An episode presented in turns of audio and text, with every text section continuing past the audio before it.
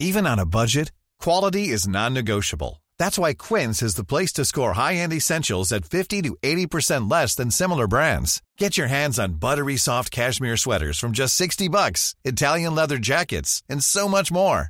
And the best part about Quince, they exclusively partner with factories committed to safe, ethical, and responsible manufacturing. Elevate your style without the elevated price tag with Quince. Go to quince.com slash upgrade for free shipping and 365-day returns. Many of us have those stubborn pounds that seem impossible to lose, no matter how good we eat or how hard we work out. My solution is PlushCare.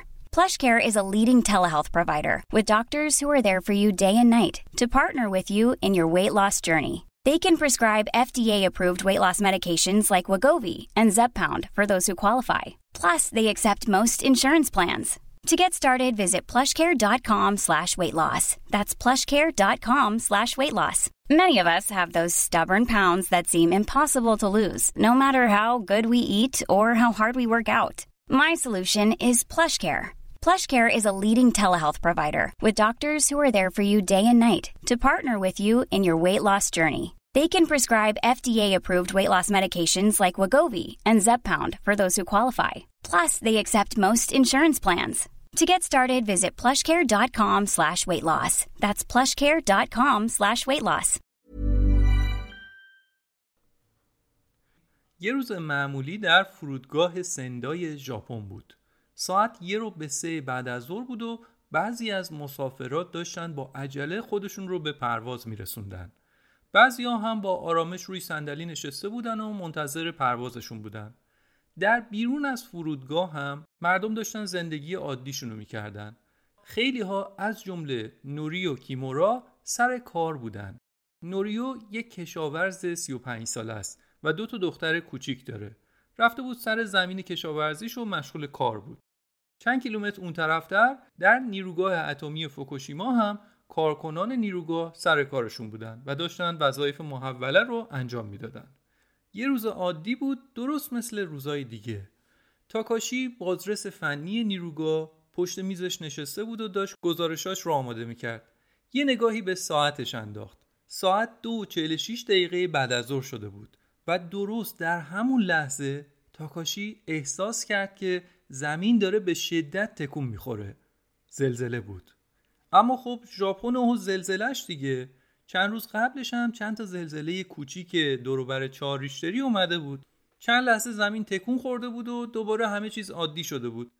اما این قشنگ با همه اونا فرق داشت. مردم ژاپن به زلزله عادت دارن. اما تا به حال کسی همچین چیزی رو ندیده بود. ساختمونا به شدت میلرزیدن. آدما به این ور و اونور پرت می شدن وسایل از روی کمودا و کابینتا پرت می شدن روی زمین و میشکستن.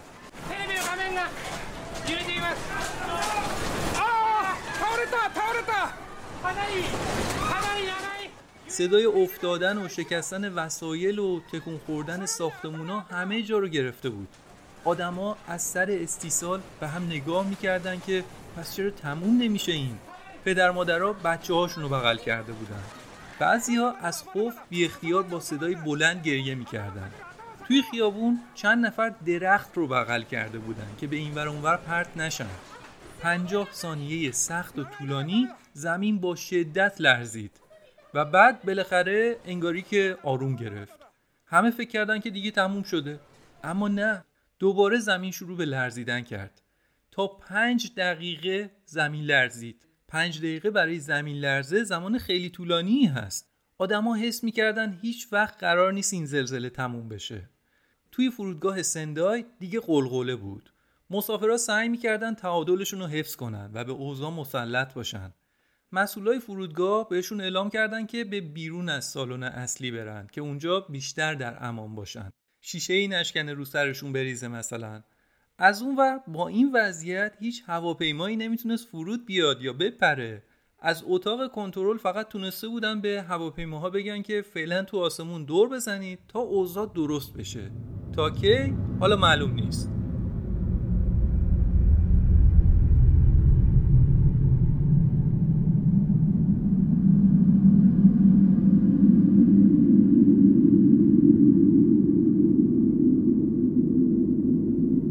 صدای همون زلزله است این صدا رو زمین شناسای ژاپنی از لایه های زیر زمین ضبط کردن زلزله ای که در روز 11 مارس سال 2011 اومد و به زلزله توهوکو معروف شد زلزله مهیبی که مردم ژاپن چنین چیزی رو تا قبلش ندیده بودند.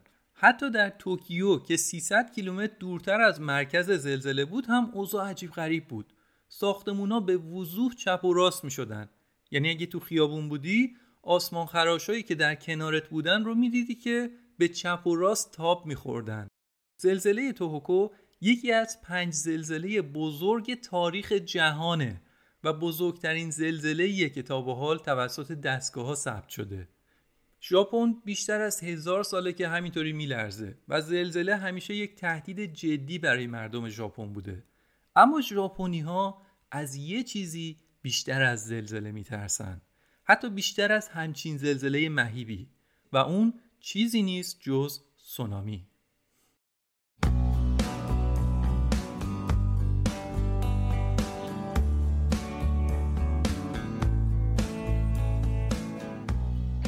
سلام. شما دارید اپیزود سی و هفتم پادکست داکس رو میشنوید. من هم پیمان بشردوست هستم. یه آدم علاقه من به فیلم های مستند که در مورد جذابترین مستندهایی که دیدم تحقیق می‌کنم و نتیجه رو توی این پادکست براتون تعریف می‌کنم.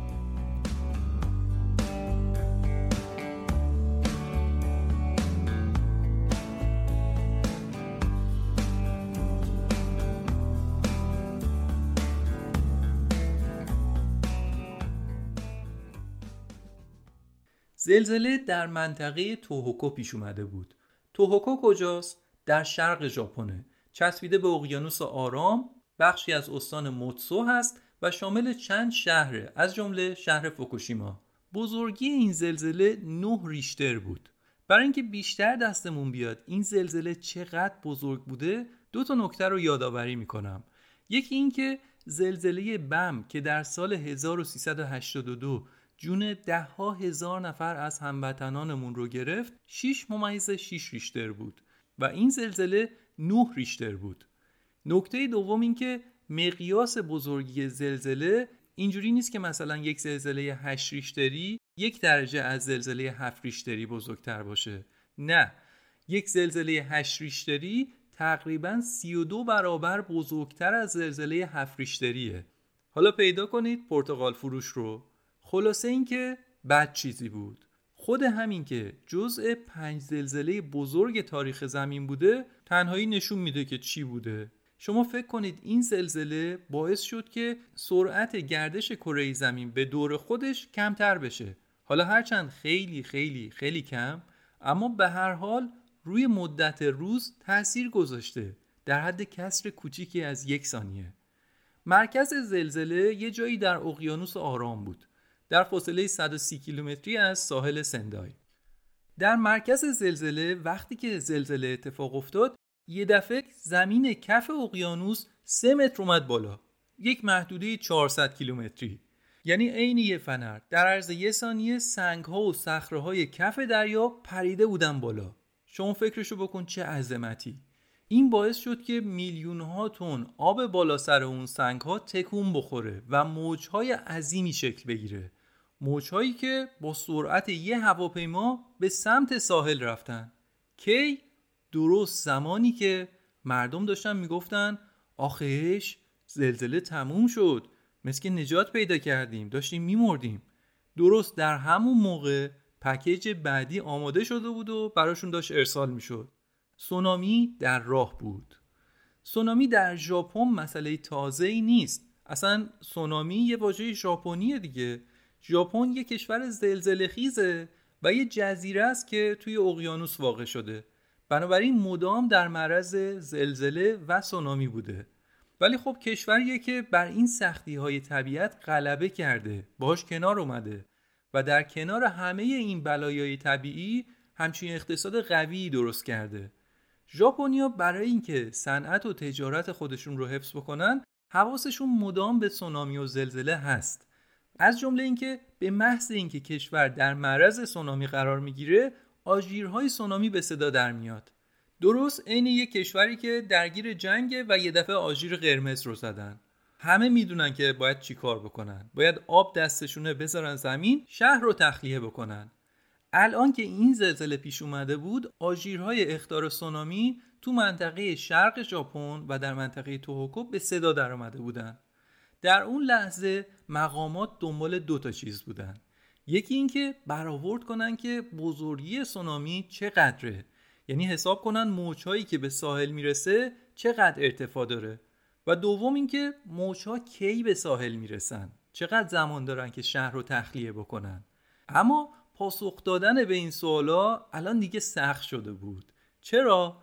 چون هم زلزله و هم سونامی که پشتبندش ایجاد شده بود زده بود یه سری از ایستگاه های لرزنگاری و ایستگاه های اندازگیری سونامی رو همون موقع نابود کرده بود. بنابراین دقیق نمی‌شد گفت سونامی کی به ساحل می‌رسه و چقدر بزرگه. اینو کسی نمی‌دونست. ولی چیزی که کسی در موردش شک و تردیدی نداشت این بود که سونامی داره میاد.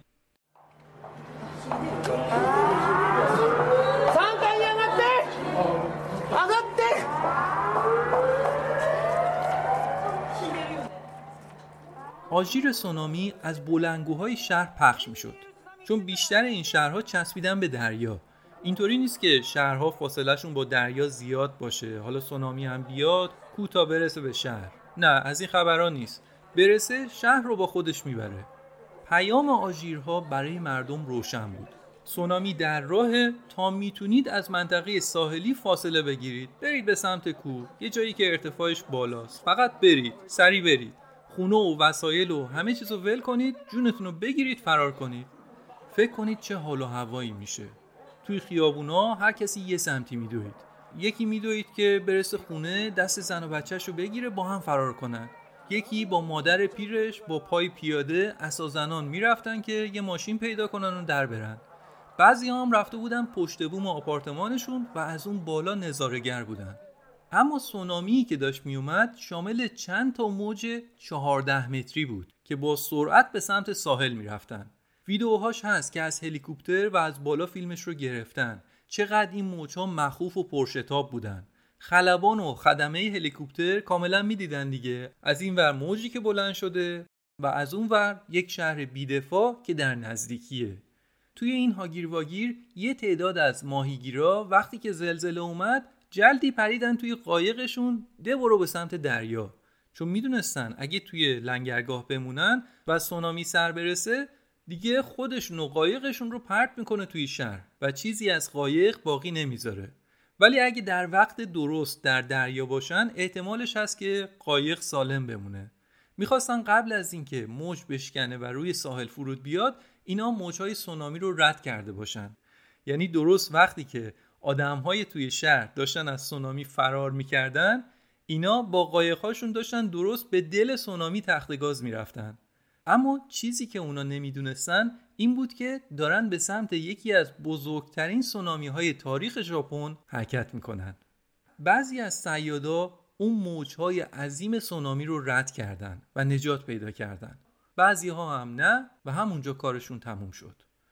ساعت دو چهل دقیقه که زلزله اومده بود. نیم ساعت بعدش ساعت سه و روب بود که سونامی به خشکی رسید. حالا اینم بگم که توی بیشتر شهرهای ژاپن یه دیواره یا موج در کنار دریا کشیدن که ارتفاع اونا متفاوته. شهر به شهر بسته به اینکه ارتفاع شهر چقدر باشه متفاوته.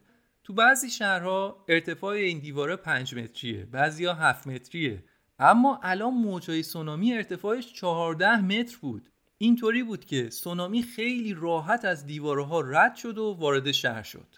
مردم داد می‌زدن که فرار کنید آب از دیواره هم رد شد.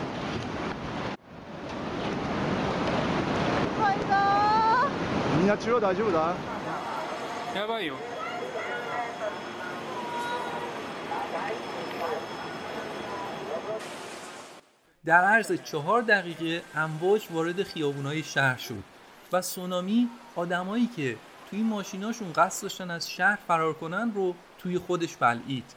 فقط در عرض چند دقیقه شهر تبدیل به یک رود عظیم خروشان شد. یک رود با عمق ده متر که توی خیابونا و کوچه های شهر با سرعت جلو می‌رفت. روی آب هم ده ها ماشین قوطه ور بودن. بعضی از این ماشینا در نزدیکی بندر پارک شده بودن. ولی خیلی هاشون هم در حال حرکت بودن که تومه سونامی شدن. مثلا ماشینی رو می‌دیدی که روی این دریای خروشان در حال قلتیدنه و بعد می‌دیدی که برف هنوز داره کار می‌کنه یا هنوز راهنما می‌زنه. یعنی ماشین در حال حرکت بوده که اسیر سونامی شده. بعضی از کسایی که بالای پشت بوم آپارتماناشون رفته بودن گوشی به دست با حیرت و وحشت فیلم می‌گرفتن. در نهایت عجز و ناتوانی بودن. چون خودشون هم در محاصره سونامی بودن ولی حداقل فعلا جاشون در امان بود. اما از اون بالا همشهریاشون رو می‌دیدن که اسیر سونامی شدن. ساختمونهایی رو می‌دیدن که از جا کنده شدن و با آب دارن حرکت می‌کنن. ساختمون شناور توی آب. برای همین می‌دیدن اصلا شاید تا سی ثانیه دیگه خودشون هم همراه با ساختمونی که در اون پناه گرفتن تو آب غرق بشن. بس که همه چیزم تند اتفاق افتاده بود. پنج دقیقه اونجوری با یکی از بزرگترین زلزله های تاریخ لرزیدن. بعد تا به خودشون بیان و بخوان فرار کنن گیر سونامی افتادن. آدما فکر می‌کردن که دیگه تموم شد. دیگه تموم شد. الان به احتمال زیاد آخرین ثانیه های عمرشونه. در ساعت 3 و 57 دقیقه بود که آب به فرودگاه سندای رسید. مسافرها به یه ساختمون مرتفع منتقل شده بودن و جاشون امن بود. اما از اونجا ورود آب و تمام دبری و تمام نخاله هایی که با خودش آورده بود رو نگاه می‌کردن. واقعا وحشتناک بود. چون زمین فرودگاه پهناور دیگه و کاملا می‌شد دید که آب داره با چه سرعتی از مقابل میاد. البته شاید دیگه بهش نشه گفت آب. یه معجون خوفناکیه که روش ماشین هست کشتی هست خونه های چند طبقه هست همه رو داره با خودش می‌بره.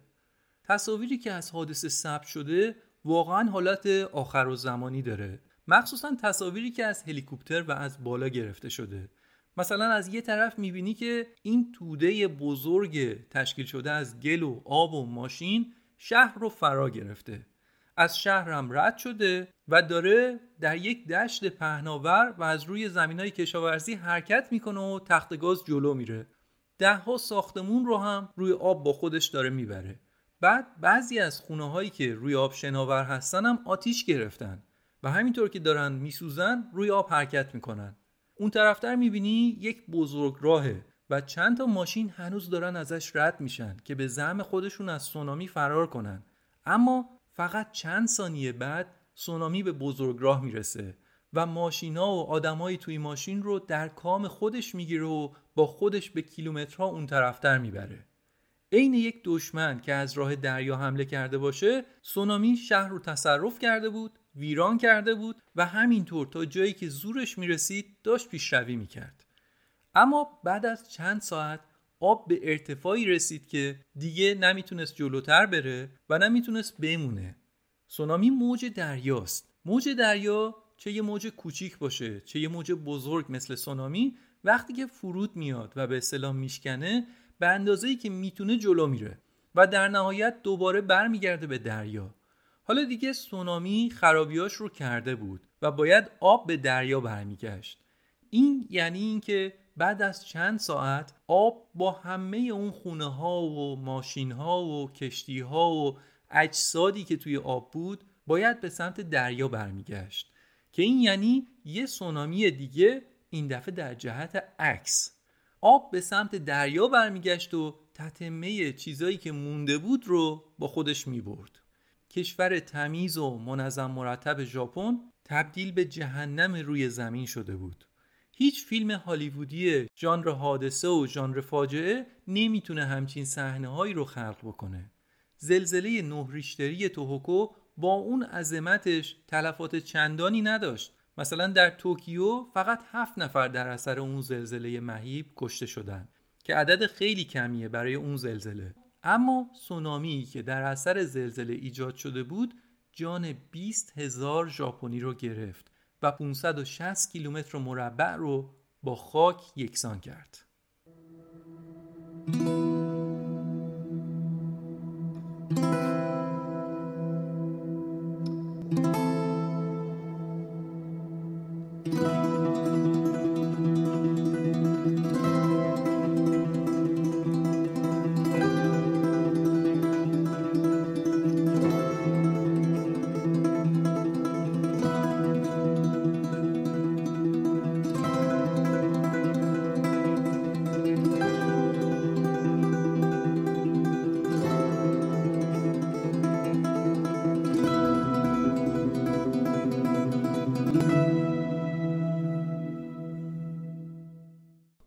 داستان این اپیزود نه تنها مربوط به بزرگترین زلزله تاریخ ژاپن و یکی از عظیمترین سونامی های تاریخه بلکه در مورد بزرگترین فاجعه هسته‌ای قرن 21 تا به امروز هم هست.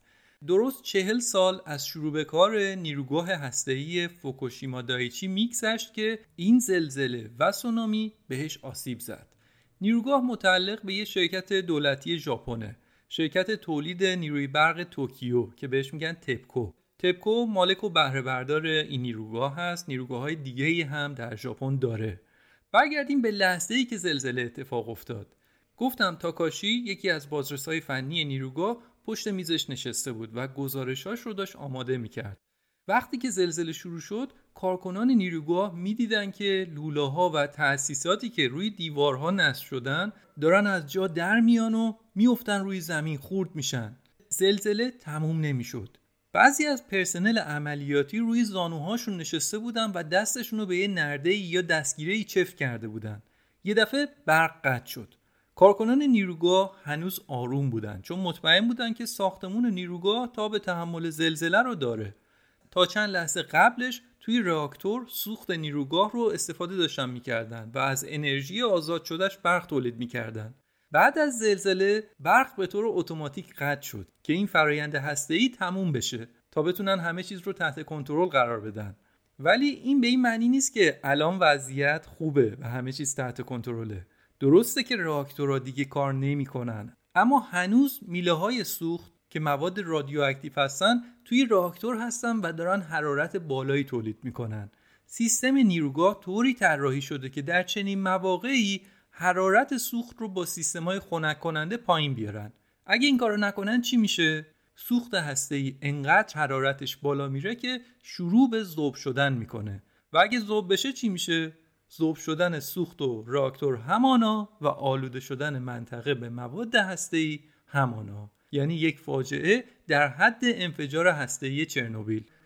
تاکاشی میگه من هنوز هیچ نگرانی در مورد وضعیت نداشتم. آره زلزله عجیبی بود اما پیش خودم می‌گفتم حالا طوری نیست. نیروگاه و کلا برق اتمی امنیتش بالاست. اما اشتباه می‌کردم. این رو تاکاشی میگه.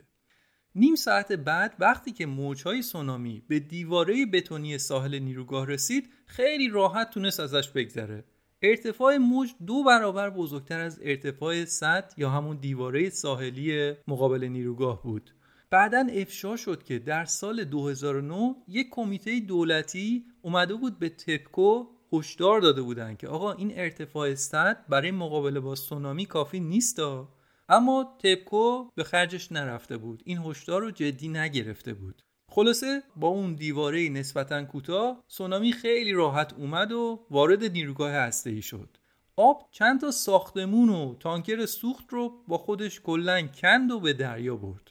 حالا برق رفته و برای خنک کردن سوخت داخل راکتور نیاز شدید به برق وجود داره. لازم بود که ژنراتورهای دیزلی به مدار بیان و برق تولید کنند. بیشتر این دیزل ژنراتورها توی زیرزمین های نیروگاه قرار داشتن. که سونامی اونجا رو پر آب کرده بود و ژنراتورها از بین رفته بودن. این یعنی اینکه الان نیروگاه هیچ ابزاری برای خنک کردن سوخت در دست نداشت. تاکاشی میگه وقتی فهمیدم که ژنراتورها کار نمی‌کنن خشکم زده بود. نمی‌دونستم باید چی کار کنم.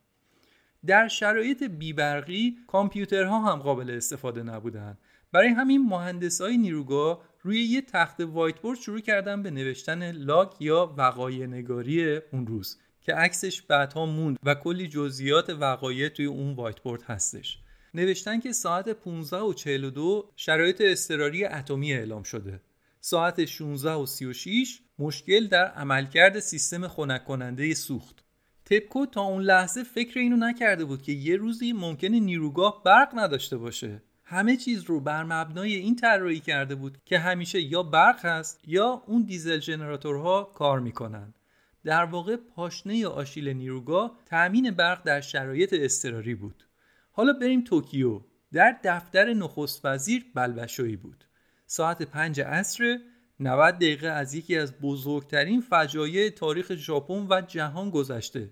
چندین شهر با سونامی از بین رفتن. دولت گزارش های مختلف داره می‌گیره که هزاران نفر کشته شدن هزاران نفر گم شدن و شهرها آسیب جدی دیدن و وسط همه این هیروویر تازه آقای ناوتو کان نخست وزیر وقت ژاپن خبردار شده که سیستم خنک کننده نیروگاه هسته‌ای فوکوشیما از کار افتاده. حالا دولت جلسه اضطراری تشکیل داده. بیشتر اعضای دولت ژاپن و از جمله شخص نخست وزیر توی این جلسه بحران با لباس کار نشسته بودن. لباس کار نه کت و شلوار و کراوات. یه شلوار و ژاکت یه دست رو خیلی هاشون پوشیده بودن. به محض اینکه بحرانی پیش بیاد در دفترشون یه دست لباس و کفش مخصوص دارن اونو میپوشن. چون توی همچین شرایطی دیگه معلوم نیست که یک ساعت بعد قرار این بابا کجا باشه. با کت و شلوار و کفش اداری هم که نمی‌تونن برن در محل. باید حاضر باشن و باید لباسی تنشون باشه که مناسب اون شرایط باشه. اگه نخست وزیر با کت و شلوار و کفش اداریش به محل سانحه بره بهش انتقاد میشه که چرا با لباس پلوخوری اومدی وضعیت رو ببینی. مردم در چنین شرایطی انتظار دارن یک مدیر آماده عملگرا و با برنامه رو ببینن. نه کسی که خودش هم انگار غافلگیر شده و حتی لباس و کفش مناسب نپوشیده. آقای ناوتوکان در بین سالهای 2010 و 2011 نخست وزیر ژاپن بود. و توی بعضی از مستندهایی که مرجع من بودن هم باهاش مصاحبه شده به طور مفصل. میگه که همون موقع که مطلع شدم که خنک کننده نیروگاه کار نمی‌کنه شستم خبردار شد که قضیه جدیه و وضعیت بحرانی تمام کشور یه طرف این نیروگاه یه طرف. میگه می‌دونستم اگه نیروگاه رو به حال خودش رها کنیم سوختش و reaktor ذوب میشه و شبیه انفجار چرنوبیل تا چند ده کیلومتر آلوده به تشعشعات رادیواکتیو میشه.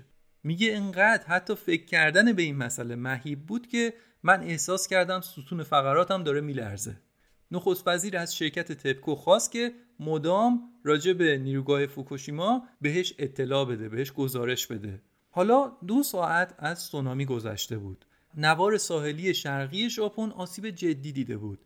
از سرنوشت 20 هزار نفر اطلاعی در دست نبود. نوریو کیمورا همون کشاورز سی و چند ساله ای بود که وقتی زلزله شد سر زمینش داشت کار می‌کرد. حالا نوریو داشت دنبال خانوادهش میگشت. نوریو و خانوادهش توی یه روستایی در سه کیلومتری نیروگاه زندگی می‌کردن. موقع زلزله و سونامی خودش که سر زمین بود اما خانوادهش تو همون نزدیکی بودن. کسایی که از زلزله و سونامی جون به در برده بودن توی یه استادیوم ورزشی جمع شده بودن. چون خونه هاشون رو از دست داده بودن و جایی رو دیگه نداشتن. مردم در بیخبری مطلق بودن. یک بیخبری کشنده و پر از نگرانی. از سرنوشت بچه هاشون خبر نداشتن. نمی‌دونستن سر خواهر برادرشون چی اومده. دیگه ببینید چه حالی داشتن. زندگی واقعا چه بازی هایی داره و چقدر شکننده است. در عرض یکی دو ساعت زندگیشون زیر و زبر شده بود. این شرایطی بود که توی خیلی از شهرهای دیگه هم بود. اما در فوکوشیما این مردم بی خانمان و خانواده از دست داده تازه در معرض یه خطر دیگه هم بودن و خودشون هم هنوز خبر نداشتن. از اون زلزله خانمان برافکن و اون سونامی فاجعه بار نجات پیدا کردن حالا تازه رسیده بودن به مرحله بعد و باید با غول این مرحله می جنگیدن. و چالش این مرحله اینه که یه نیروگاه هسته‌ای ممکنه در بغل گوششون بترکه. نوریو تازه متوجه شد که سه نفر از اعضای خانوادش گم شدن. پدرش، همسرش و دختر سه سالش یوتا. نوریو میگه یخ زدم. احساس کردم هیچ خونی توی بدنم نیست. نمی‌تونستم قبول کنم که سونامی اونا رو ازم گرفته. همه جا رو دنبالشون گشتم. رفتم توی نخاله هایی که سونامی آورده بود رفتم لای گل ها گشتم. نه فقط دور بر خونمون هر جایی که می‌تونستم تمام روستا رو گشتم. خبری ازشون نبود. توی روستا سقف خونه ها روی زمین افتاده بود. آجر و چوب و گل و لای همه زمین رو پوشونده بود.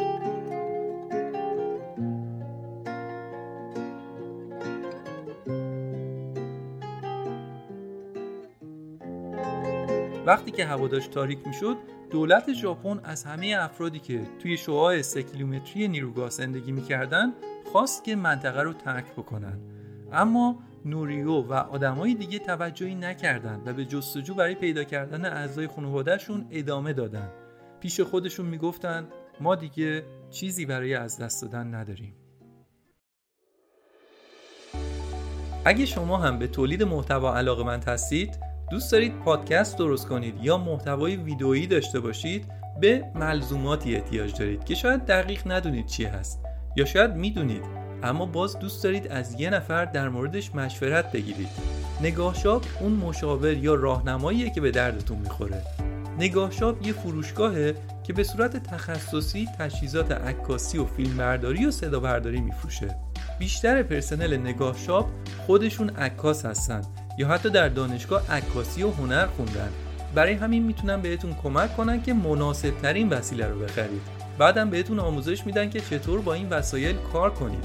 می‌تونید حضوری یا آنلاین خرید کنید و هر جای ایران که باشید سفارشتون رو پستی تحویل بگیرید. ضمنا اگه علاقمند به عکاسی و فیلمبرداری هستید پیشنهاد می‌کنم حتما وبسایت و اینستاگرام نگاه شاپ رو دنبال کنید. اونجا کلی مطلب و فیلم آموزشی آنلاین هست. نگاه شاپ. ساعت یازده و نیم شب بود و کارکنان نیروگاه فوکوشیما توی بیبرقی نشسته بودن و خبر نداشتن که داخل راکتورا چه خبره. عقلاشون رو گذاشتن رو هم و فل بداهه به یه راه حلی رسیدن. راه حل خوبی هم بود. رفتن به محبته نیروگاه و از ماشینایی که توی محبته نیروگاه پخش و پلا بودن باتریا رو جدا کردن و بعد از تمیز کردن همه اونا رو به هم وصل کردن و نهایتا به سیستم زدن و تونستن در کنترل روم راکتور شماره یک به مهمترین ابزارهای اندازهگیری برق بدن.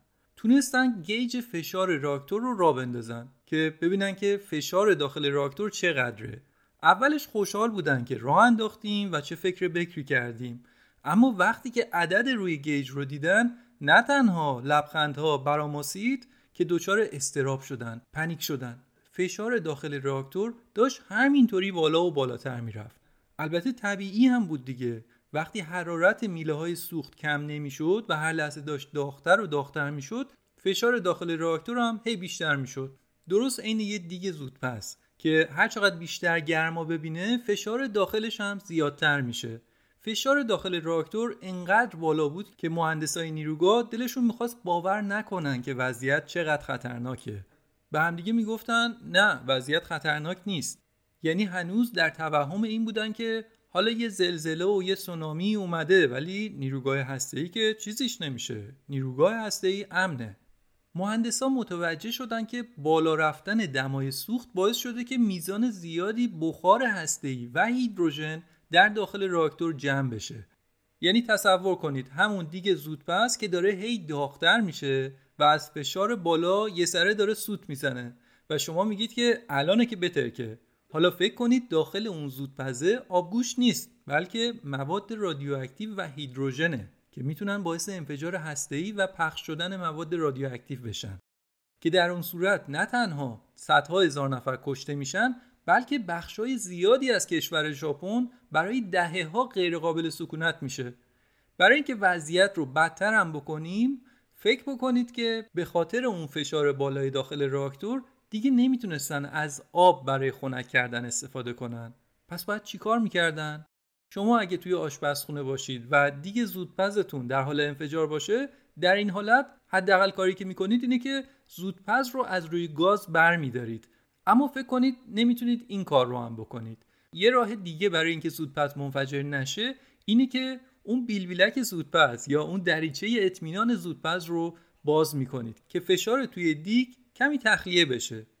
الان هم راهی که مهندسا و مدیرای نیروگاه بهش رسیده بودن همین بود. برای اینکه راکتور منفجر نشه باید دریچه مخزن رو باز بکنن و یه کمی هوای گرم تخلیه بشه و این به این معنیه که گازهای آلوده به رادیواکتیو بره بیرون. ولی همچین کاری چیزی نبود که مدیرای نیروگاه خودشون سر خود بخوان تصمیم بگیرن و اجرا کنن. مگه شوخیه؟ این نیاز به مجوز گرفتن از نخست وزیر داشت. ساعت یک شب در توکیو گزارش وضعیت رو به نخست وزیر دادن.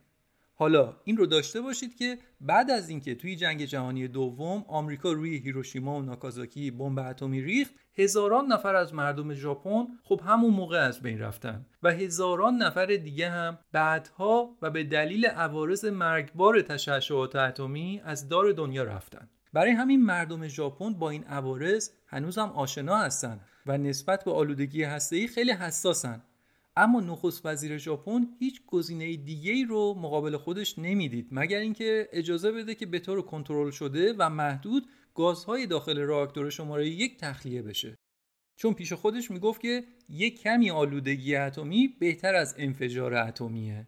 دولت برای این مسئله جلسه گذاشت و به تپکو مأموریت دادن که راکتور رو هرچه زودتر خنک بکنید.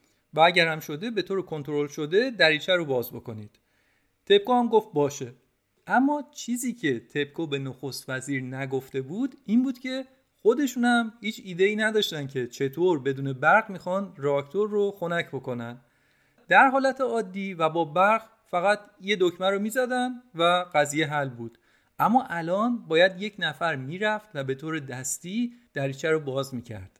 به حال امکان اینکه شیرها با دستم باز بشه وجود داره. اما با وجود خرابی ها با وجود اشعه بالا و همینطور تاریکی راکتور این یه کار فوق العاده سختی بود.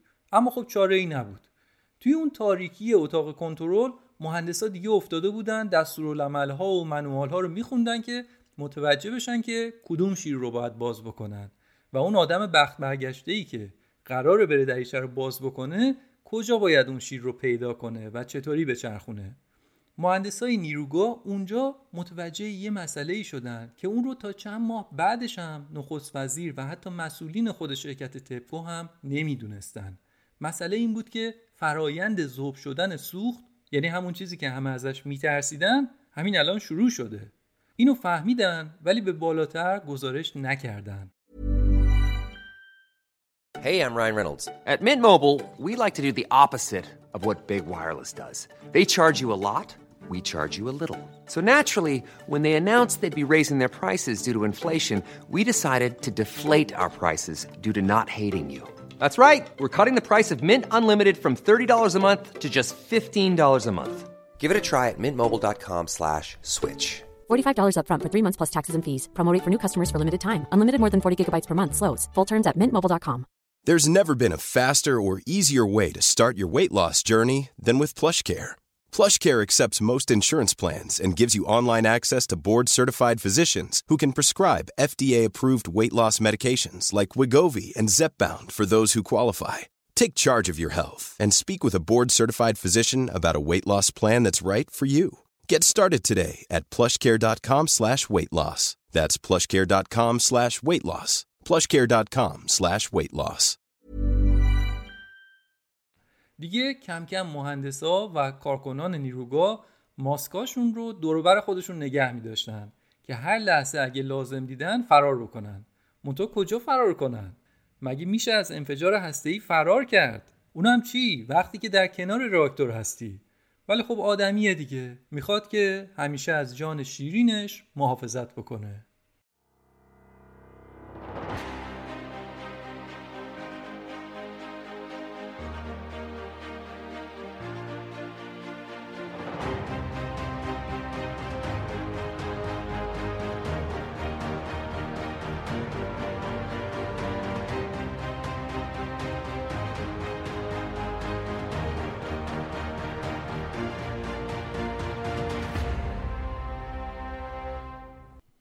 ساعت 6 صبح شده بود. پنج ساعت از فرمان خنک کردن راکتور گذشته بود. اما هنوز خبری از تپکو و نیروگاه نبود. آقای نخست وزیر شدیدا نگران بود.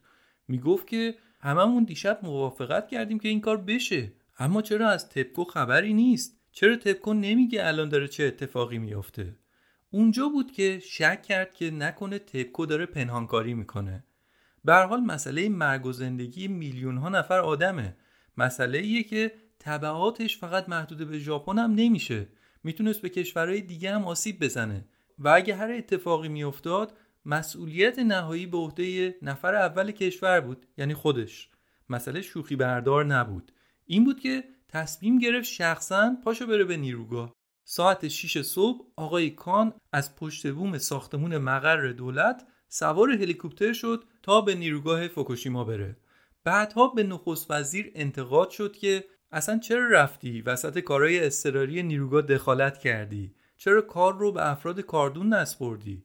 اما نخست وزیر میگه که من نمی‌تونستم دست رو دست بذارم. بشینم حالا تا از تپکو خبری بشه. اونم چی؟ در شرایطی که خود دفتر مرکزی تپکو هم انگار خبردار نیست در نیروگاه چه میگذره. برای همین من باید می‌رفتم. کار درستی هم کردم. هلیکوپتر نخست وزیر در مسیرش به سمت نیروگاه از بالای کشوری داشت رد می‌شد که درگیر یکی از بزرگترین فجایعش شده بود. از همون بالا می‌شد نقاط زیادی رو دید که آب برشون داشته. از یه نقاطی دود غلیز ناشی از آتیش سوزی بلند بود. خرابی های زلزله و سونامی واقعا فراتر از تصور بود. اما با این حال هیچ کدوم از اینا دغدغه اصلی نخست وزیر نبود. مسئله اصلی که ذهن نخست وزیر رو به خودش مشغول کرده بود نیروگاه بود. و الان دیگه خبرگزاری های مهم دنیا به طور زنده و مستقیم داشتن تصاویر نیروگاه رو پخش می‌کردن. و سیاستمدارای بزرگ دنیا هم پیگیر بودن که چه اتفاقی داره میفته این بود که فشار زیادی هم روی نخست وزیر ژاپن بود. بالاخره هلیکوپتر روی هلیپد نیروگاه نشست و آقای کان بلافاصله بعد از پیاده شدن به طور مستقیم با مدیران نیروگاه صحبت کرد و بهشون گفت که ازشون می‌خواد که هرچه زودتر دما و فشار راکتورا رو کم بکنن. آقای کان عصبانی بود. می‌گفت دیشب دولت دستور داده. پس تپکو داره چیکار می‌کنه؟ مدیرای نیروگاه می‌گفتن که قربان ما داریم تمام تلاشمون رو می‌کنیم. باز کردن شیرها کار سختیه. داریم تلاش می‌کنیم ولی خب هنوز نتیجه نگرفتیم. مدیر نیروگاه فردی بود به اسم ماسا او یوشیدا که آدم رک و قاطعیه. اون می‌دونست که سطح تشعشعات در اطراف راکتور کشنده است. برای همین به نخست وزیر راستشو گفت. گفت که داریم کار می‌کنیم اما اگه لازم باشه یک گروه داوطلب مرگ رو به سمت راکتور میفرستیم که شیر رو بچرخونند و دریچه راکتور باز بشه. آقای کان نخست وزیر وقت ژاپن می‌دونست که دستوری که داده احتمالا باعث کشته شدن چند نفر از کارکنان نیروگاه میشه. اما به عنوان تصمیم گیرنده اول کشور و کسی که مسئول جون همه مردمه به نظرش این یک تصمیم ضروری بود و می‌دید که آینده کشور در خطره. تاریخ راجع به تصمیماتی که در این لحظه می‌گیره قضاوت می‌کنه.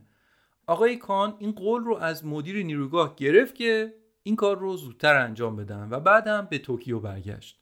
ولی باز هم خنک کردن راکتور به تعویق افتاد. این بار اما دلیلش این بود که مردم هنوز منطقه رو تخلیه نکرده بودن و هنوز داشتن دنبال اعضای خانوادهشون میگشتن. اگه اون وسط تپکو گاز آلوده به رادیواکتیو رو از راکتور خارج می‌کرد تا شعاع چند کیلومتر مردم در معرض تشعشعات خطرناک قرار می گرفتن. نوریو همون کشاورز سی و چند ساله هم الان در فاصله سه کیلومتری از نیروگاه بود. همراه دختر بزرگش مایو هنوز داشتن دنبال پدر و همسر و دخترش میگشتن. نوریو الان دو تا گزینه داشت.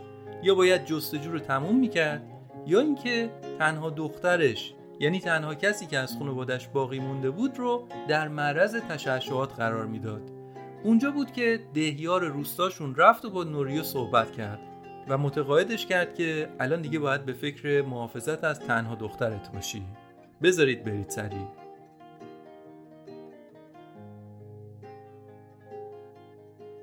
در ساعت 9 صبح روز 12 مارس ساکنان تمام روستاهای اطراف تخلیه شدند. یعنی روز قبلش ساعت یه بعد از ظهر زلزله اومده و بعدش سونامی پیش اومده. الان 9 صبح و مردم از روستاها تخلیه شدن و بالاخره تپکو دستور داد که تیم داوطلب مرگ برای باز کردن شیرها برن به داخل راکتور. طبق نوشته های روی تخت وایت بورد دو داوطلب اول ساعت 9 و 4 دقیقه رفتن به سمت راکتور. اونا می‌دونستن که در معرض تشعشعات قرار می‌گیرن اما رفتن. سطح تشعشعات هم در حال بیشتر شدن بود. اونها لباس های محافظ تنشون بود. ماسک و عینک و کلاه و کفش مخصوص هم داشتن. که تا جایی که می‌تونن جلوی تشعشعات و سوختگی رو بگیرن. اون تو جایی نبود که آدمیزاد بتونه بمونه. غیر از سطح بالای تشعشعات گرمای اونجا هم طاقت فرسا بود. تاریک هوا فشرده نفس کشیدن سخت دما هم که بالای 100 درجه سانتیگراد بود. هر کسی قرار بود که نهایتا 17 دقیقه توی ساختمون راکتور بمونه. برنامه رو طوری چیده بودن که تا جایی که میشه جلوی آسیب رو بگیرن. درسته که داوطلب شدن اما جونشون که از سر راه نیورده بودن و مدیرای نیروگاه وظیفه داشتن که طوری برنامه ریزی کنن که جون همکارشون که حالا داوطلب مرگ شده حفظ بشه. بعد از 9 دقیقه سرکله زدن داوطلبا موفق شدن شیری که دریچه رو باز می‌کرد رو پیدا بکنن. دریچه رو باز کردن و سریع از راکتور زدن بیرون. چهار نفر دیگه هم پشت سرشون اومدن بیرون. هر کدومشون چند دقیقه رو داخل راکتور بودن. شجاعت و عزم راسخ این کارکنان فداکار جواب داد و کمی بعد دود نازکی از برج راکتور خارج شد که نشونه ای بود از اینکه فشار داخل راکتور داره کم میشه. کارکنان نیروگاه موفق شدن شرق ژاپن رو از نابودی نجات بدن. اینجا بود که یه نفس راحتی کشیدن و داشتن فکر می‌کردن که حتما الان راکتور دیگه وضعیت پایدار پیدا می‌کنه و بالاخره بهشون اجازه میدن که برن خونه. یعنی از دیروز ساعت یه رو به سه که زلزله اومده تا الان که ساعت نزدیک به سه بعد از ظهر هست تمام این ساعات رو اینا توی نیروگاه بودن و خبر از خانواده هاشون نداشتن. اما حالا که فشار راکتور کمتر شده بود کارکنان نیروگاه تازه باید یه فکری به حال خنک کردن راکتور می‌کردن. درگیر این فکرها بودن که یه دفعه زمین شروع کرد به لرزیدن. اینقدر این لرزه زیاد بود که بعضیا از رو صندلیشون پرت شدن روی زمین. کسی نمی‌دونست داستان چیه. اولش فکر کردن که حتما یه پس لرزه است. چون از دیروز بعد از زلزله کلی پس لرزه هم داشتن. بعد یوشیدا همون بازرس فنی پرسید که راکتور شماره یک منفجر شد؟ همه آشفته شده بودن. اولش فکر کردن که هسته راکتور منفجر شده. یعنی اونجایی که سوخت هست و اونجایی که فرایند هسته اتفاق میفته اونجا دیگه منفجر شده. که اگه اونجوری بود یعنی یه فاجعه اتمی اتفاق افتاده. اما هنوز نمی‌دونستن چیه. برای همین توی همون اتاق کنترل نشستن و فقط سطح رادیواکتیو رو چک می‌کردن. ببینن آیا زنده میمونن؟ همه تو سرشون داشتن به فرار فکر می‌کردن. اما کجا؟ کجا میشه فرار کرد؟ اونم در جایی که اگه فرار کنی در معرض تشعشع قرار می‌گیری. اما بعد از یک ساعت سطح تشعشعات تثبیت شد. مهندسا کم کم دستگیرشون شد که چه اتفاقی افتاده. هیدروژنی که در داخل راکتور بود به بیرون درس کرده بود و در بیرون از راکتور روی بام راکتور منفجر شده بود. انفجار بزرگی هم بود. اونقدری بود که ساختمونا لرزیده بودن. ولی خوشبختانه هسته راکتور آسیب ندیده بود و سوخت هسته هنوز اون تو بود. همون سوختی که حرارتش داشت هر لحظه زیادتر می‌شد. اگه زائقه و سبک من برای انتخاب و تولید محتوا رو میپسندید به کانال یوتیوب پادکست داکس دعوتتون می‌کنم. شما رو با خودم به جاهایی که میرم می‌برم و توی کنجکاوی ها و تجربه هام سهیمتون می‌کنم. مثلا اینا عنوانای چند تا از ویدیو هاست. ده نکته جالب در مورد کشور اندونزی. دشت ماراتون زمین نبرد ایران و یونان. با هم بریم موزه بریتیش میوزیوم ده نکته جالب در مورد لندن.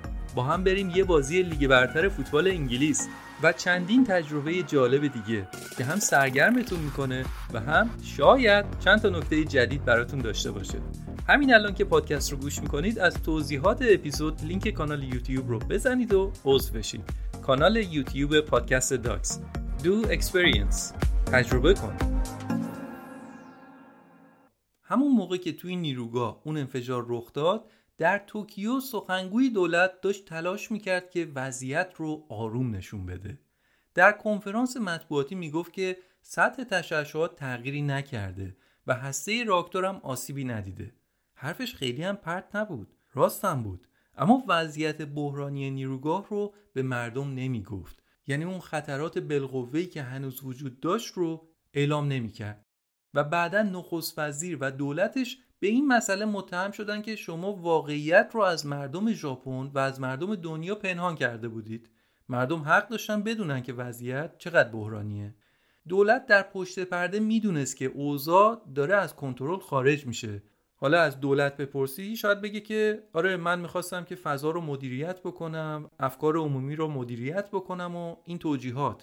ولی خب به حال اگر یک اتفاقی میافتاد مردم یه دفعه غافلگیر می‌شدن. و دولت این حق رو نداره که تصمیم بگیره که نه این اطلاعات حق مردم نیست که بدونن. مردم حق داشتن که بدونن. اما با این انفجار هیدروژن که پیش اومده بود دیگه کارکنان نیروگاه نمی‌تونستن به خنک کردن با آب فکر بکنن چون اوضاع رو بدتر می‌کرد. و فقط باید صبر می‌کردن ببینن چی میشه. دیگه دولت داشت به این فکر می‌کرد که وضعیت بعد از انفجار اتمی چطور می‌تونه بشه. یعنی دیگه با اینکه انفجار اتفاق میفته کنار آمده بودن. داشتن برنامه میریختن که تا شعاع 2300 کیلومتری نیروگاه رو تخلیه بکنن. داشتن فکر می‌کردن که توکیوی 14 میلیون نفری رو هم تخلیه بکنن. اینجا دولت تصمیم گرفت که فعلا تا شعاع 20 کیلومتری نیروگاه تخلیه بشه. نوریو و تنها دختر بازموندهش هنوز تو منطقه خطر بودن. بهشون گفتن که باید منطقه رو ترک بکنید. اینقدر خطر جدی بود که توی اون منطقه قرصای یود توضیح کرده بودن که بدن به بچه هایی که تو اون منطقه هستن که اگه فاجعه اتمی رخ بده یه مقاومت نسبی به بدن بچه میده. نوریو میگه که از دخترم خواستم که قرصا رو برداره. باید تا جایی که می‌تونستیم از نیروگاه دور می‌شدیم. باید دخترم رو به یه جای امنی بردم. این تنها چیزی بود که بهش فکر می‌کردم.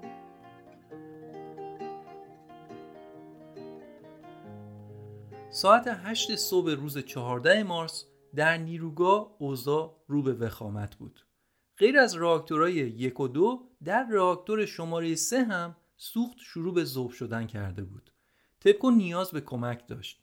یه تیم ویژه از سربازای ژاپنی برای کمک وارد نیروگاه شدن. بهشون میگن نیروهای دفاعی نمیگن ارتش. چون می‌دونیم دیگه بعد از جنگ جهانی دوم ژاپن اجازه نداره که ارتش داشته باشه.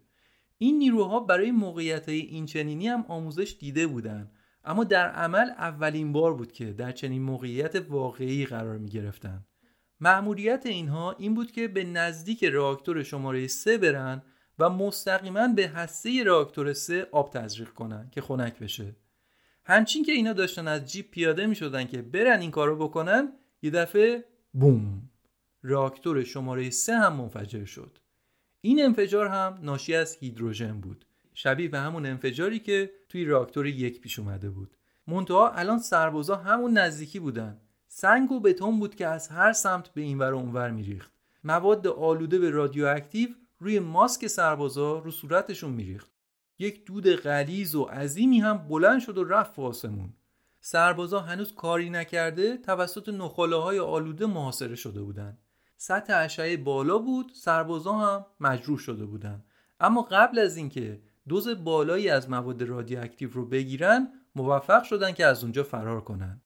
توی اتاق کنترل کارکنان خسته و ناامید بودن. می‌گفتن دیگه تموم شد دیگه. مثل که پرونده ما هم اومد رو. دیگه رفتنی هستیم.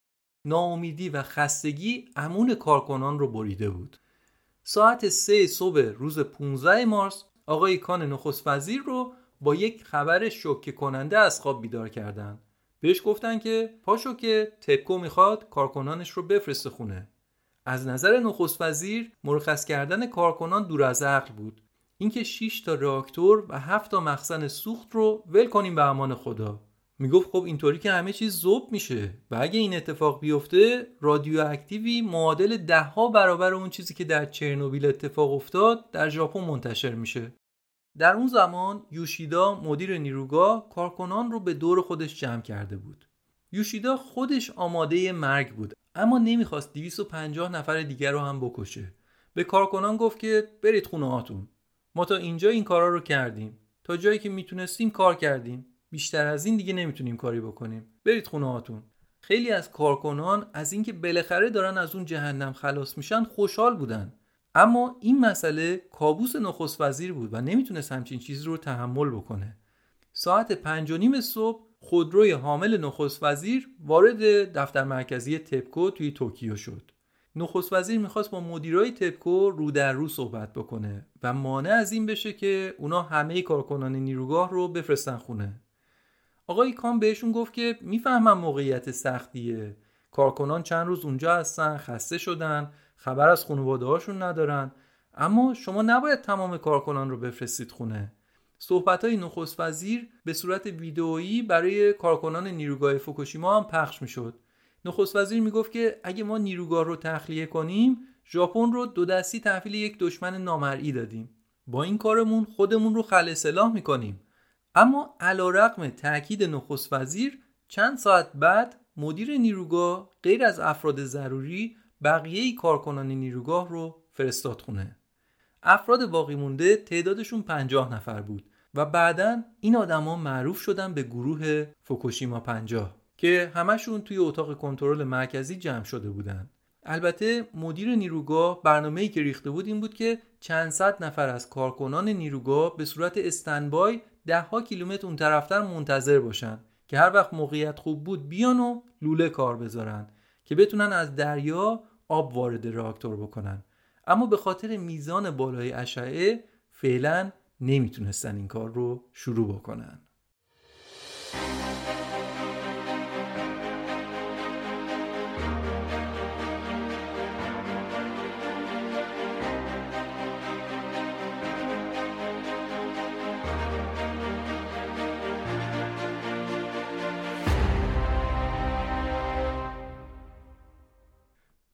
از یک روز قبل یک تیم از متخصصای هسته‌ای آمریکا برای کمک به ژاپن اومده بودن. هم به خاطر اینکه مشکل نیروگاه فوکوشیما می‌تونست تبدیل به یک مشکل جهانی بشه و همین که نزدیک به 90 هزار آمریکایی توی ژاپن زندگی می‌کنن که بیشترشون هم نظامی های مستقر در ژاپن هستن و امنیت شهروندای آمریکا برای دولتش مهم بود. خلاصه با هر نیتی که بود اینا برای کمک رفته بودن و حضورشون اونجا مختنم بود.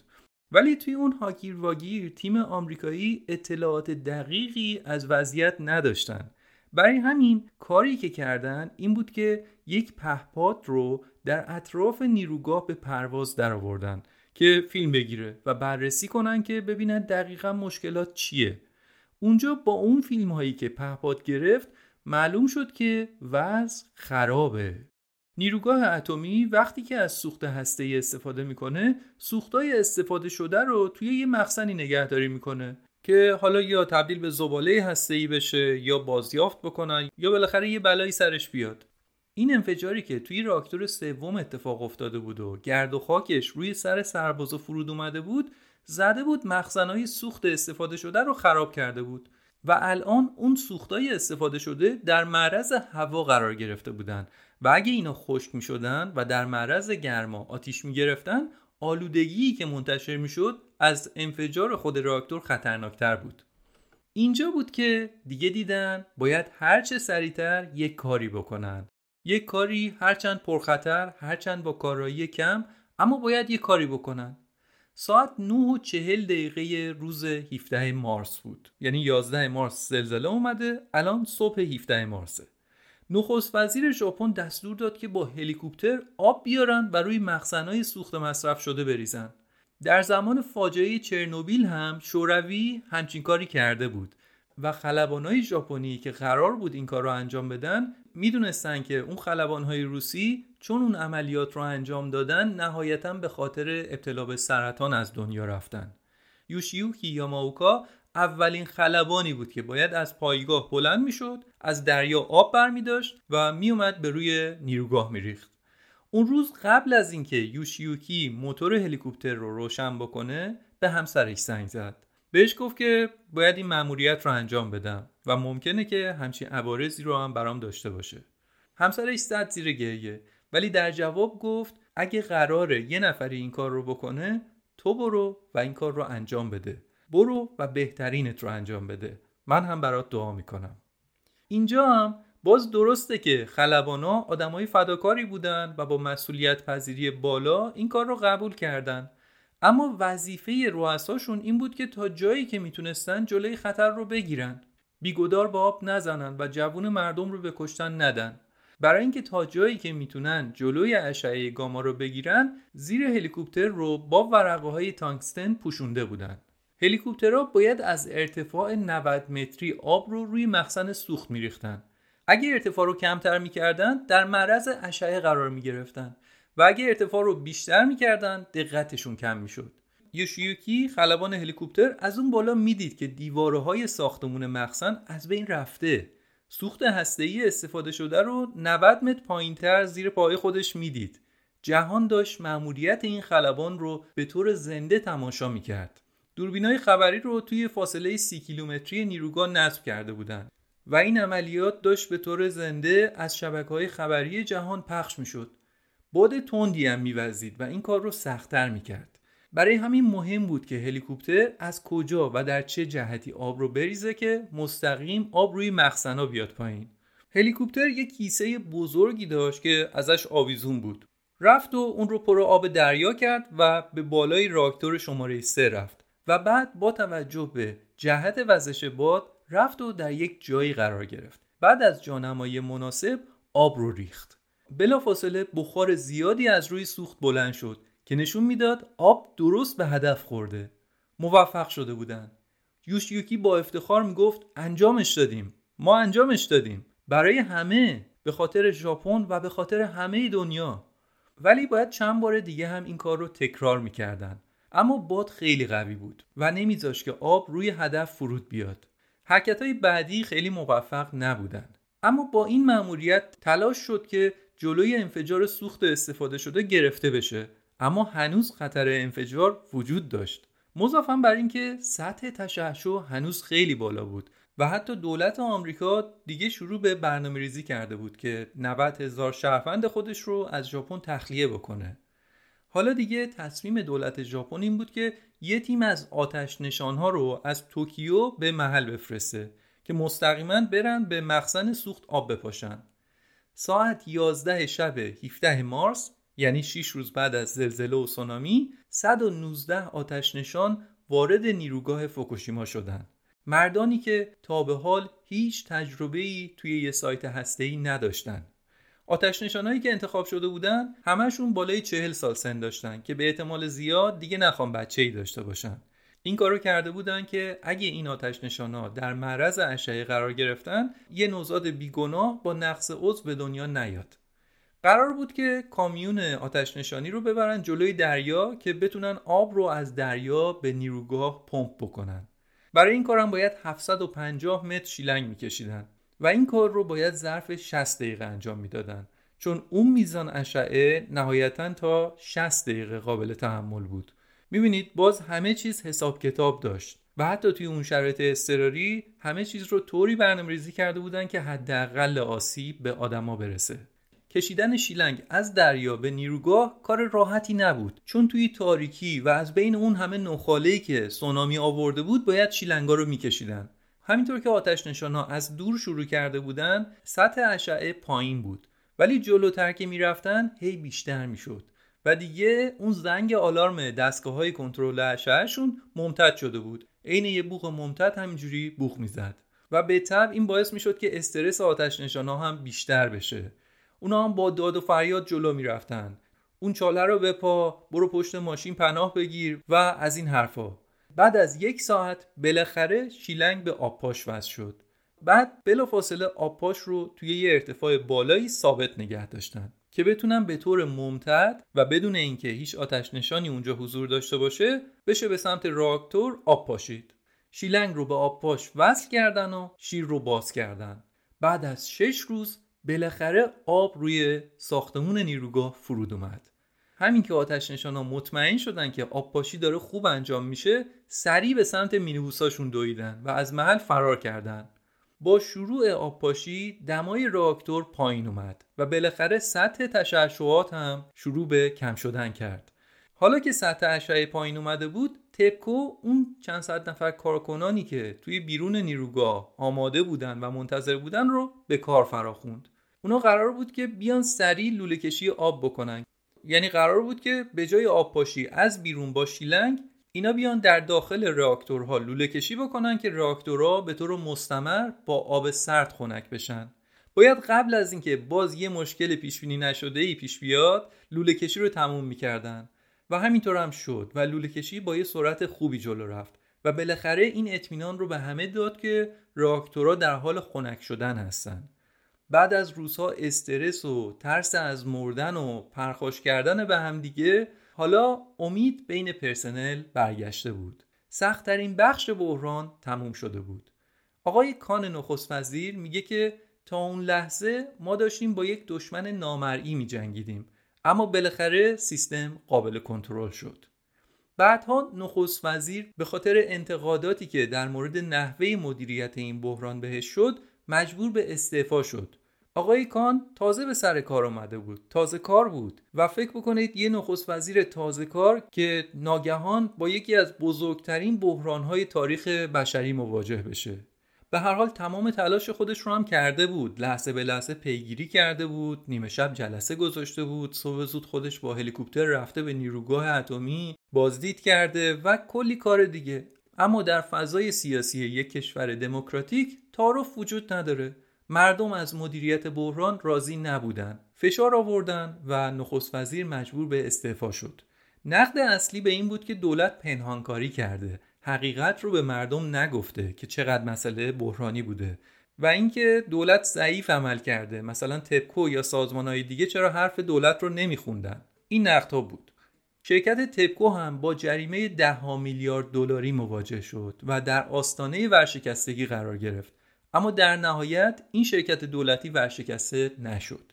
شرکت واقعا عظیمی هم هست. چندین نیروگاه بزرگ اتمی داره و همینو بگم که چهارمین شرکت بزرگ تولید برق در دنیاست. فعالیت نیروگاه فوکوشیما هنوز هم متوقفه. اما کارکنانی که با فداکاری تلاش کردند که نیروگاه رو حفظ بکنن اونا با آینده نامعلومی مواجه هستند البته هیچ کدومشون به خاطر اینکه در معرض تشعشعات بودن جونشون رو از دست ندادن. ولی بیشتر از 100 نفر از کارکنان یه میزانی از اشعه رو دریافت کردن که می‌تونه احتمال ابتلاعشون به سرطان رو افزایش بده. در آخر فاجعه بزرگی که ممکن بود اتفاق بیفته رخ نداد. ولی همون گازهای کمی که از نیروگاه منتشر شد تا صدها کیلومتر اون طرفتر رفت. و باعث آلودگی هسته‌ای شد. بخش های نزدیکتر به نیروگاه تا دهه ها قراره که خالی از سکنه باقی بمونه. بیشتر از 100 هزار نفر مجبور به ترک منطقه فوکوشیما شدن از جمله نوریو. نوریو در یه سمت دیگه ای از کشور ساکن شده و اونجا برای خودش و تنها دخترش خونه زندگی جدیدی درست کرده. چند هفته بعد از سونامی اجساد همسر و پدر نوریو پیدا شدند. اما دختر کوچیکش یونا هیچ وقت پیدا نشد. چهار ماه بعد از زلزله ساکنای سابق منطقه اجازه پیدا کردند که در یه زمان محدود و با لباسهای محافظ تحت یه تدابیر خاصی به روستاشون برگردن تا یه مراسم خیلی سریعی رو برای یادبود قربانی های سونامی بگیرن. برای نوریو این یه فرصت بزرگ بود که با خانواده‌ای که از دست داده خداحافظی بکنه. توی مراسم بعد از اینکه راهب بودایی دعاش رو خوند نوریو به عنوان نماینده ساکنان چند کلمه خطاب به قربانیان سونامی صحبت کرد. نوریو گفت الان چهار ماهه که غیبتون زده. یه دفعه گذاشتید رفتید. هنوزم تو بحت حیرت هستم. با خودم میگم برای چین اتفاق افتاد؟ ولی یه روزی ما به اینجا برمیگردیم. میایم که همینجا زندگی کنیم و به دریایی که شما رو ازمون گرفت نگاه کنیم. نمی‌دونیم کی این اتفاق میفته ولی قطعا برمیگردیم.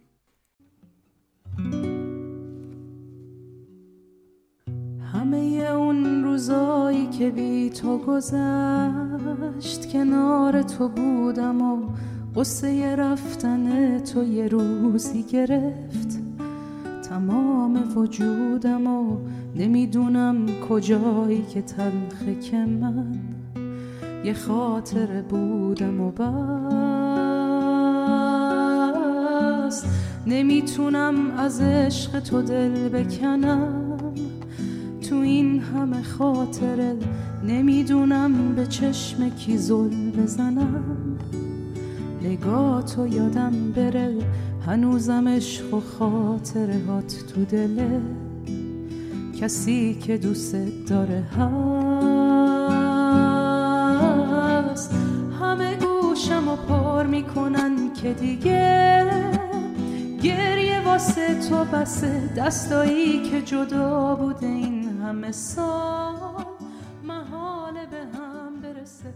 اونی که همه چیز تو دادی بخشی از آهنگ همه اون روزا رو شنیدید که از کارای بینظیر هنرمند ارزندمون رضا صادقیه.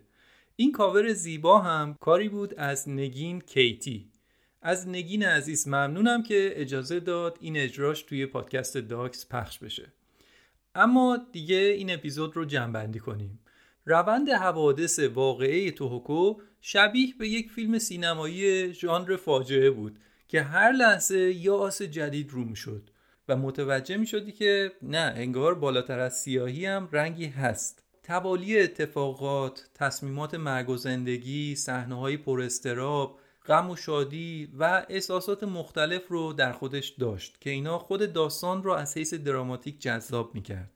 اما غیر از اون نکات خیلی جالبی توی این داستان وجود داشت. نکات مثبت و منفی. اتفاقی که در نیروگاه فوکوشیما دایچی افتاد باعث شد که دید خیلی از کارشناسان رو نسبت به امنیت انرژی اتمی تغییر بده. گرچه که میشه گفت واقعا در انتها این واقعه به خیر گذشت. حداقل جهان با یه فاجعه اتمی مواجه نشد. اما سوالات زیادی حول این حادثه شکل گرفت. از جمله اینکه آیا نمی‌شد از این فاجعه پیشگیری کرد؟ خب اصل قضیه که خشم طبیعت یا بلای طبیعی یا اکت اف گاد یا هر اسم دیگه که روش بذاریم بوده که نمی‌شد پیشگیری کرد. ولی یک زنجیره ای از خطاها و اشتباهات انسانی هم وجود داشته که اگه نبودن شاید خسارتها کمتر می‌شد. توی این اپیزود به خیلی از اون خطاها و اشتباهات اشاره کردیم. خیلی از نکات مثبت و کارهای درستی که انجام دادن رو هم مرور کردیم. این فاجعه برای دولت ژاپن و همینطور کشورهای دیگه درس آموخته های زیادی داشت. بعد از اون دولت ژاپن و شرکت های ژاپنی تلاش کردند که درس بگیرن و از تکرار اشتباهات جلوگیری بکنند. از جمله یک پروژه چند میلیارد دلاری رو دولت ژاپن داره اجرا می‌کنه که در نوار ساحلی شرقی یک دیواره بلندی رو بکشن. موضوع این اپیزود مربوط به یکی از بزرگترین بلایای طبیعی تاریخ زمین بود که در زمان معاصر و در عصر دوربین دیجیتال و گوشی هوشمند پیش اومده. برای همین فیلم و کتاب و مقالات زیادی در موردش وجود داره. من هم منابع متنوعی رو در اختیار داشتم و ازشون استفاده کردم. تا این روایت رو به این روش براتون آماده کنم. در واقع چندی منبع رو با هم تلفیق کردم و نتیجه این شده که یک داستان کلی از زلزله و سونامی و نیروگاه اتمی رو یه جا با هم دیگه اینجا داریم. ولی خب شبیه به خیلی دیگه از اپیزودهای پادکست داکس فقط لیست مستندها رو در توضیحات پادکست می‌ذارم. اگه به ژاپن و فرهنگش علاقه‌مند هستید موضوع اپیزود چهارم یعنی رویای جیرو هم در ژاپن اتفاق میافته. و جالب این که اون اپیزود چون از اپیزودهای قدیمی تره نسبت به جدیدی ها کمتر شنیده شده. اما با این حال من چقدر کامنت می‌گیرم که میگن اپیزود جیرو از بهترین های پادکست داکس بوده. در هر صورت اپیزودهای قدیمی تر رو هم دریابید و اگه نشنیدید حتما توی برنامه بذارید. ممنون از نگاه شاپ اسپانسر این اپیزود و ممنون از شما که پادکست داکس رو همراهی می‌کنید میشنوید و به رفقاتون هم معرفیش می‌کنید. دمتون گرم. تا اپیزود بعدی و کنجکاوی های بعدی خدا نگهدار.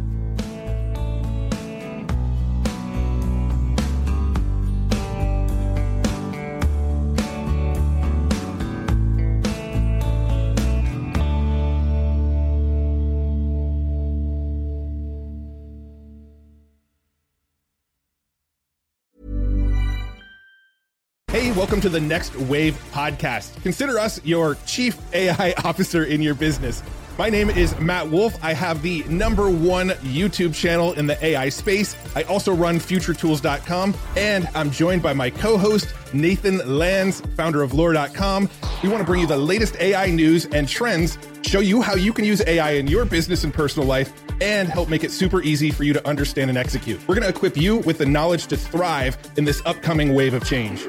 Want to get a chiseled look in the jawline? Sculpt and shape your jawline with added volume from Juvederm Volux XC. Juvederm Volux XC is an injectable gel specifically designed to be robust enough to improve moderate to severe loss of jawline definition. And it is the first and only hyaluronic acid filler approved for the jawline. Add volume to your jawline for a chiseled look with Juvederm Volux XC. For important safety information and to find a licensed specialist, visit juvederm.com that's J U V E D E R M.com. Not for people with severe allergic reactions, allergies to lidocaine, or the proteins used in Juvederm. Common side effects include injection site redness, swelling, pain, tenderness, firmness, lumps, bumps, bruising, discoloration, or itching. There's a risk of unintentional injection into a blood vessel, which can cause vision abnormalities, blindness, stroke, temporary scabs, or scarring. Talk to a licensed specialist to find out if it's right for you. Visit juvederm.com. That's J U V E D E R M.com. When you make decisions for your company, you look for the no brainers. And if you have a lot of mailing to do, stamps.com is the ultimate no brainer. It streamlines your processes to make your business more efficient, which makes you less busy. Mail checks, invoices, legal documents, and everything you need to keep your business running with stamps.com. Seamlessly connect with every major marketplace and shopping cart. Schedule package pickups and see your cheapest and fastest shipping options from different carriers with rates up to 89% off USPS and UPS rates. And with the stamps.com mobile app, you can take care of mailing and shipping wherever you are. Make the same no-brainer decision as over 1 million other businesses with stamps.com. Sign up with code program for a 4-week trial plus free postage and a free digital scale. No long-term commitments or contracts. That's stamps.com. Code program.